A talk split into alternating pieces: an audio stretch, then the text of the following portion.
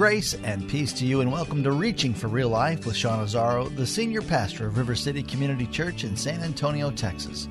A church that exists to help people like you find the real life you were created for and find it to the full. And that's what Jesus promised in John 10 10. And today we continue in a timely series called Peace in an Anxious World. This might be a message you think was just for you. Well, Pastor Sean is going to share some ideas on developing new habits centered around finding peace instead of those leading to more anxiety. A simple life adjustment could improve your heart, mind, and soul. RealLife.org has this full message, sermon notes, and series available for free. But if you feel led to bless this listener supported radio ministry, then please do. There's a place to give at reallife.org. Today is part one of the message called The Power of Habits. Pastor Sean is teaching from John chapter 3. It's time for Reaching for Real Life Radio. Peace in an anxious world. We started last week talking about how God knows that we are prone to anxiety and that there are things that can make us anxious because the scripture warns against it. it. Talks about do not be anxious. Almost presents it, it actually presents it as a, a command. It's like, well, how can I control it? Well, we looked at the scripture and we saw how we can really address our heart, our mind, and just our, our spirit and things that we can do to help grow in this area and put ourselves in a place of peace rather than anxiety. Well, this week I want to continue came across an outstanding resource from a friend of mine. It's a book. It hadn't even come out yet. It comes out this month. The book is called Finding Quiet, and the author is J.P. Moreland. Now, J.P. Moreland, if you've been around Christian circles, maybe if you're a reader, you probably know who he is. If not, he's the distinguished professor of philosophy at Talbot School of Theology at, Bi- at Biola University.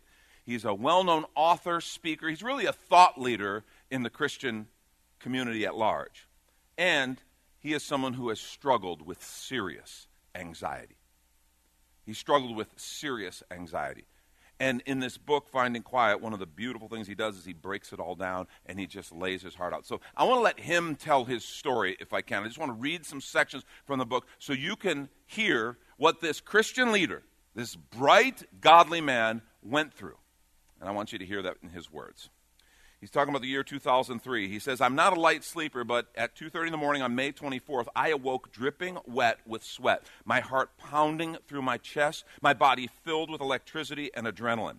It was as though I sensed a large tiger in the house. I went from room to room to see if something was wrong. The previous nine month school year had been the most stressful time of my life, at least since early childhood.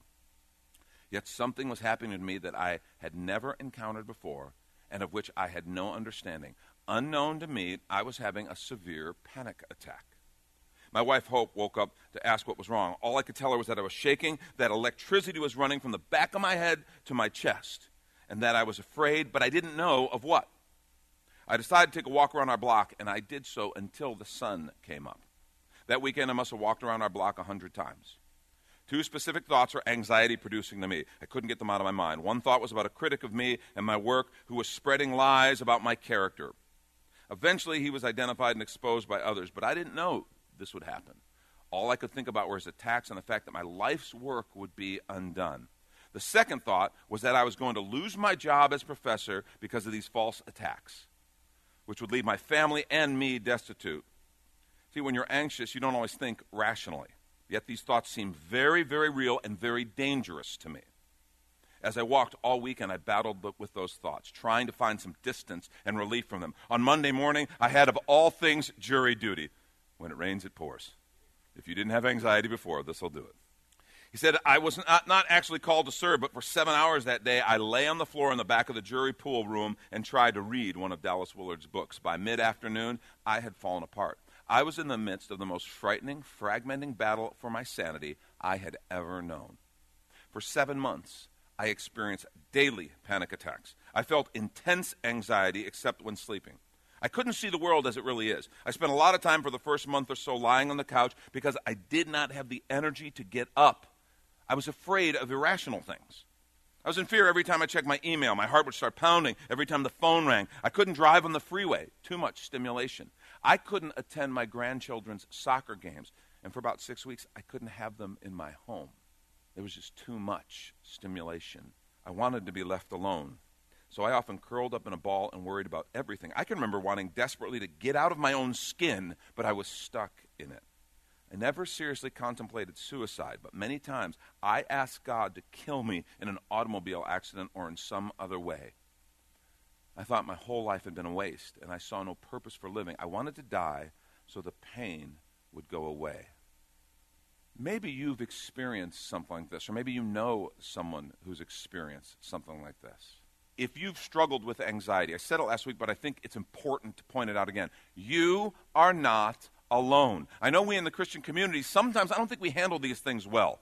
We kind of try to put on a smiley, happy face on our weekend services, and everything's okay, and I'm victorious, I'm living with God, and we, we force people who are struggling with things kind of to the fringes. And I, want, I just want to say if you struggle with anxiety, you're not alone. We're talking about a, a smart, mature, godly Christ follower who didn't understand what was going on to him. Remember last week we talked about some of the statistics. We talked about an epidemic of anxiety. Close to a third of us at one time or another in our life will experience some type of anxiety disorder. And it's getting worse. We saw that things like isolation, instability, the pace that we run are all complicators and contributors to anxiety. So this morning I want to ask you kind of a pointed question. You don't have to answer out loud, obviously, but I want you to process a little bit. What's your level of anxiety? What would you say your level of anxiety is as you stop and think about this? Severe, like JP, that kind of thing? Maybe you've experienced panic attacks. Maybe you've gone through this and you can relate and identify. Or maybe it's not that severe, maybe it's more moderate. Nearly half of us, studies show, have experienced moderate levels of anxiety. We're stressed all the time, fidgeting, can't sit still, fearful or fear driven, worrying constantly, the constant what ifs. What if this happens? What if that happens? What if he says this? What if she does this? We have a problem concentrating when you have mo- moderate anxiety. Maybe you're irritable, unexplainably irritable. Maybe you have problems sleeping. Maybe you have social anxiety. I just can't be around people. I just can't handle it. It's moderate anxiety. Maybe you've experienced that. Or maybe you experience what far more of us experience, just low grade anxiety. It's like there, it's kind of like a hum that happens. You know how you walk in a room and there's a hum and at first you hear it, but after a while you don't even hear it anymore. You can't even hear the noise from an air conditioner or from a sound system or something. It's just like, it's just back, becomes white noise. That's how low grade anxiety can be. We just live at such high levels of stress all the time, it can begin to feel normal. But here's the thing your body will begin to rebel and tell you what's happening. Have you ever experienced an eye twitch? Anybody ever experienced an eye twitch? Any of you experiencing it right now? Tightness in your chest, heart palpitations, stomach issues, tension headaches. How about the phone obsession? You know what FOMO is, right? FOMO, fear of missing out. Do you know how many times people are just glued to the phone, to social media and other things, because there's this fear of missing out? And, and I've known people who struggle with this idea, and, and it's like this the, their social media accounts are a constant comparison game. Well, I made a comment and I only got this many likes, or I only this many people commented, but, but she made this comment and, and everybody commented, oh my gosh, people must not think this. And all this stuff happens and we get this nervous tic with our phones. You ever been in a situation where it's a little uncomfortable and so you go to the phone? The safety of the phone, my precious.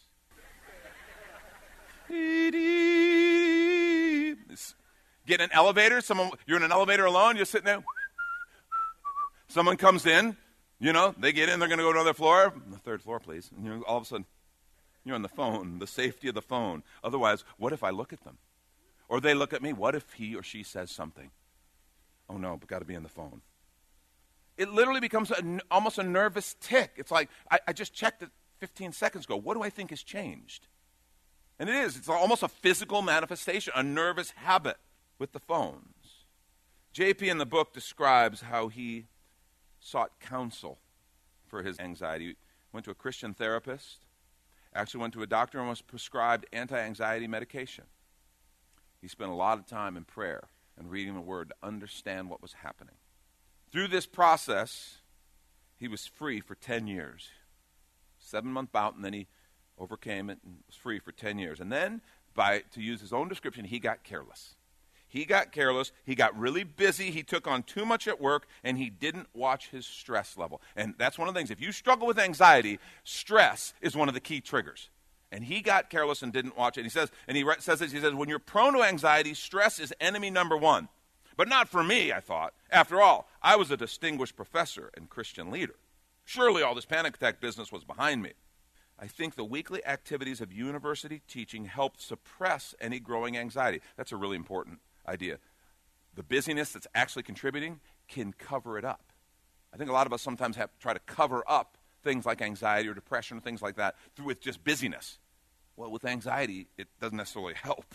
But with just one week left in the spring semester, having just presented a philosophical paper at a high level academic conference, I walked to my car to go home, and boom, seemingly out of nowhere, I was hit with a relapse of panic, terrorizing fear, and high level anxiety. This time, it was five months. Five months. Well, he writes that he became a student of anxiety. He read, devoured really is the word he used, at least 40 books both faith based and secular, on the subject of anxiety. And again, he's a PhD, brilliant man, professor, teacher, so he dug into this thing. And he says this he says, in that time, he says, God spoke to me. He told me he never wanted this to happen to me again. And while he would be with me, I needed to see the future weeks and months as a learning pilgrimage. I needed to learn all I could about anxiety and depression and begin to practice daily what I learned. And he says what he learned absolutely changed him. It really did. It changed him. In fact, so much so, within two years, he went through some real medical issues. He experienced multiple issues with cancer, which he describes in the book, but he then summarizes it with this. He says, What's the point of all this? During a two year period, I contracted four cancers. I had four inpatient surgeries, one outpatient surgery, and I was on chemotherapy for seven months. He says, Yet I was the happiest, calmest, and most peaceful I had been in years. He says, I had virtually no anxiety at all. I am not exaggerating. And I totally believe him. The guy laid it out so fully in the book, I don't think he has any reason to lie now. Says, I'm not exaggerating. My close friends, my wife, and daughters regularly commented they couldn't believe how peaceful and happy I was throughout it all. The reason was that for about two years, I'd been practicing the things I had discovered. And this is when we take a quick minute to remind you you're listening to Reaching for Real Life with Pastor Sean Azzaro, a listener supported ministry of River City Community Church, in this message called The Power of Habits. In this series, Peace in an Anxious World, which is available right now on the sermon page at reallife.org. And while you're there, if you've been blessed by this teaching, your gift of any amount helps this radio ministry continue to help others. Just find the Give tab at reallife.org. And Pastor Sean Azzaro, now an author, invites you to check out his brand new book. 302 Books, a division of Salem Media Group, presents A Pilgrim's Guide to the Spirit Filled Life Rediscovering the Gift of the Spirit, authored by Sean Azzaro, pastor of River City Community Church in San Antonio, Texas. Growing up in and around Pentecostal churches, I really learned to appreciate the role of the Spirit in the life of the believer. But I also saw what I considered to be imbalance and excess in some of our churches when it came to how we taught about the infilling. Now available at Amazon.com, Sean Azzaro shares his most requested teaching and radio broadcast broadcast series in a devotional form, encouraging you to embrace the spirit filled life. I wrote in a devotional style to encourage readers to examine the scripture with fresh eyes and make room for the Lord to speak about the role of the Spirit in our lives. The goal of the whole book is to simply make you hungry for more of the Spirit. Order your copy of A Pilgrim's Guide to the Spirit Filled Life by Sean Azzaro today at Amazon or reachingforreallife.org. And now back to the message The Power of Habits. This is Reaching for Real Life Radio. I want to say to you if, if, you, you struggle with anxiety, maybe you've had panic attacks, or maybe you've had higher levels of anxiety, or even, even just feel like it's an issue for you, his book, Finding Quiet, it's not even released yet. In fact, I heard about it through a friend, contacted JP. He gave me a release, a pre release copy, sent me the PDF of his manuscript before he released it so that I could have it for this series. It's an incredible resource. It's Finding Quiet by JP Moreland. Um, it is a wonderful account of what he learned and a great resource if maybe you've struggled with anxiety. Now, what I want to say, as we kind of unpack a little bit, is a lot of Christians are uncomfortable with JP's account, his conclusions, and some of the things he talks about. And, and one of the things I think we do is, is there's this kind of bias that says, well, we have the Spirit. We have the Spirit of God. Why should we need therapy, counselors? Why should we need medication? And I, think that's a conversation we need to have. as a church. We need to have that conversation. Now, I want to ask you do you take that kind of line of thought with any other area of your life? I mean, I, I, assume you probably will go to a physical doctor if you know there's something wrong. You know something that medicine can do will help you. I, I assume that, well, like we built a house a couple years ago, and I had engineers design the slab and approve the plans. And you're like, well, why would you do that, man? You have the Holy Spirit. God knows more. He created all things, man. Why would you let an engineer do You could have just prayed and the Lord would have told you. And, and let me just say, I believe in a miracle working God. I believe in the power of God. If God wanted to impart all the knowledge of engineering in my head, He could do that. It would be a challenge because my head, but He could do it. But there's nothing in Scripture to suggest that we shouldn't learn from, from the, the knowledge that is gathered in the world around us. The Scripture talks about the things of Egypt and Lebanon and the different things that they, people of God learned from and benefited from. Here's a, a, thing I want you to understand, by the way. If you kind of have that bias of, well, if I seek help outside, then I'm not having faith in God. I, I just want to stop and point out something to you. You do realize all truth is God's truth, right? Every truth on the face of the planet. If some scientist, some atheist, godless scientist who, who shakes his fist at God discovers something about the natural world tomorrow and brings it out, and it is true, that's God's truth because God created it. And just because the person who's bringing it to us and who's teaching us about this truth doesn't believe in God doesn't mean that that's not God's truth. God is the creator, He's the originator of all things. He created us, He created us, us with amazing capacities to learn, to understand, to grow. And it is tragic that people don't acknowledge who He is. But the fact is, if there is a truth that is discovered and that exists in the world, it is there because God created it. All truth is God's truth. And so to close ourselves off in these areas, I think really hurts us. And I do think in the area of the Christian church, we have closed ourselves off sometimes to some understanding and to a more holistic approach. And here's, here's what I mean by that. You do understand, and we talk about it all the time. We are body, soul, and spirit. And all those things work together and they impact each other. In John 3, 5 and 6, look what Jesus says. He says, Truly I say to you, unless one is born of water and the Spirit, he cannot enter the kingdom of God. That which is born of the flesh is flesh, that which is born of the Spirit is spirit. He talks about this distinction. There's, there's the flesh, there's a spirit, and the scripture talks over and over about the soul body, soul, and spirit, and they all work together. In the book, JP has a wonderful section on the soul and the spirit's relationship to the body. Here's how he describes the soul. And I want you to listen to, to these words because they're very precise. And I've taught on this. I've thought about the soul, the spirit, and the body and the relation. But he really brings something home in a way that I hadn't heard before and I think is helpful. He describes the soul as, listen, an immaterial substance or thing that contains consciousness and it animates and enlivens the body. It enlivens the body. So it is an immaterial substance, but it brings to life. It holds our consciousness. The soul, and we've talked about this before, is the center of the will, the mind. There's a difference between the mind and the brain. It's the center of the will, the mind, the emotions, the spirit, our beliefs, our consciousness. That's what resides in the soul as independent from the body and even as separate or at least distinct from the unique aspect of the soul that or the spirit that part of us that communes with god. He gives an illustration and i think it's a great illustration. He says think about salt water. If you put salt and dissolve it in water it changes the water and it becomes something different. Just like the soul changes the body to make the human life. He says, if you could extract the salt from the water, it's no longer salt water. In the same way, and listen, if you extract the soul from the body, it's no longer really a body, but a corpse. While materially it hasn't changed, yet everything has changed.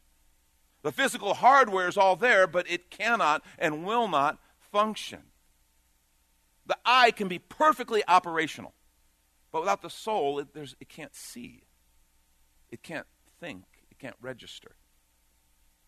And he's talking about this. He goes into uh, great depth, and it's a great section of the book, and I encourage you to check it out. But he talks about how anxiety impacts these three distinct areas body, soul, and spirit. And therefore, how we treat and how we approach growing through anxiety to peace will involve all three areas body, soul, and spirit. He points out, as far as body, he says some people are just genetically more predisposed to anxiety. His grandfather was, he describes a nervous wreck. His mother had the same thing. They have, he and his wife have two daughters. One looks more like him. Which one do you think struggles with anxiety? The one who looks more like him. There are genetic factors that can contribute. I don't, I, am not saying, well, then you're just, if you have genetic factors that contribute to higher levels of anxiety or, di- or higher, more volatile responses to anxiety, I'm not saying, well, then you're stuck. Sorry, nothing we can do for you. I'm just saying that's a reality. Just like lots of other things, we can have genetic predispositions towards certain types of responses and behaviors. He points out if you suffered severe trauma earlier in your life, you could be at higher risk. He talks about, he does a great illustration using the idea of golf, and he talks about anxiety inducing habits. And that's really what I want us to focus in on. The title of the message this morning is The Power of Habits. And anxiety inducing habits. It's like bad golf habits. And he says you can't, if you have bad golf habits, anybody here have bad golf habits? I proudly raise my hand. Because of my background as a polo player, I literally can hit a golf ball better with one hand than two. That is true. If you've ever seen me play golf, like, no, no, that's. but bad golf habits, like, you, if you have bad golf habits, you know that you can't just go read golf books and just go, I'm going to just, I'm just going to meditate on golf books. Okay? Uh, I'm just going to go to a, a, golf seminar. I'm not just going to, I'm going to go listen to golf speakers. Man, when I listen to golf speakers, I just think I'm getting better. I'm going to sing golf songs. You can't just sing golf songs, as beautiful as they are, mind you. Swing low. You, can't just read golf books, listen to golf speakers, or sing golf songs and hope to get better. At the end of the day, you are going to have to get with a professional or a coach, and you are going to have to learn new habits. Because the only way to get better at golf is to train yourself in new habits. That's when we start talking about counseling we start talking about even relational ministry. We start talking about therapy. The whole focus is typically about identifying bad habits because there are anxiety inducing habits, things that can make you more anxious, things that will either habits there are habits that will help or there are habits that will hinder and make worse and pour gas on an already out of control fire. Relearning habits and getting rid of and, and developing habits that reduce anxiety rather than cause them. Think about some habits. Like if you're constantly prone to negative self talk, you start, anytime something goes wrong, you start talking about it and focusing on it and talking, thinking, oh, it's going to be this, it's going to be this, it's going to be this. That is a, an anxiety inducing habit. The constant what ifs, well, what if this, what if this, what if this? That is an anxiety inducing habit. Overfilling your schedule. Ooh, that just got personal. That's an anxiety inducing habit.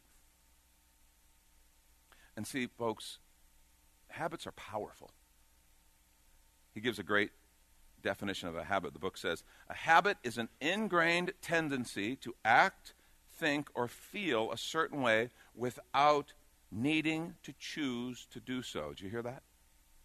Without needing to choose to do so. Habits are those things that once we develop them, we don't have to sit and think about it to do them. That we just do it because, well, it's a habit.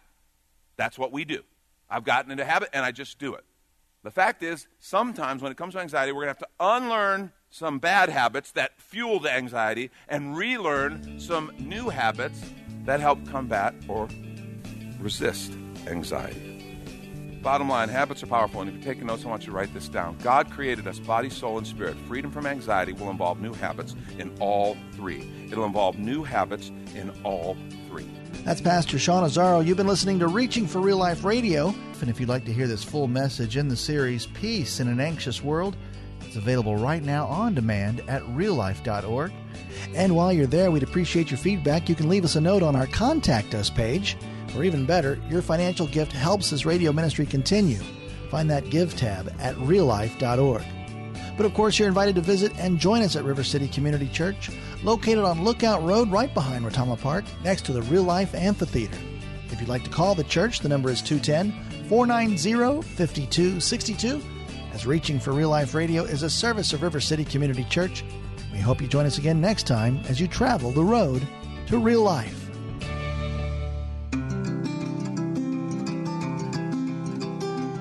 River City Community Church is a church for real life. Real life is what we were created for and what we're all about. In fact, our mission is more people living real life by passionately following Jesus. Hi, I'm Pastor Sean Azzaro, and we believe we were made to have a life full of meaning and purpose that can only be found in relationship with our Creator. That's what real life is. It's not just a church thing, it's a way of living that powerfully impacts every area of our lives. River City is come as you are and has a relaxed, casual feel with practical teaching, inspirational worship, and age appropriate ministry for the whole family. We're located a mile and a half outside of Loop 1604 on Lookout Road across from Retama Park. Our current service times are 9:30 and 11:30 Sunday mornings. River City is a church for real life, and so our home on the web is reallife.org. We hope you'll come and see us as you travel the road to real life.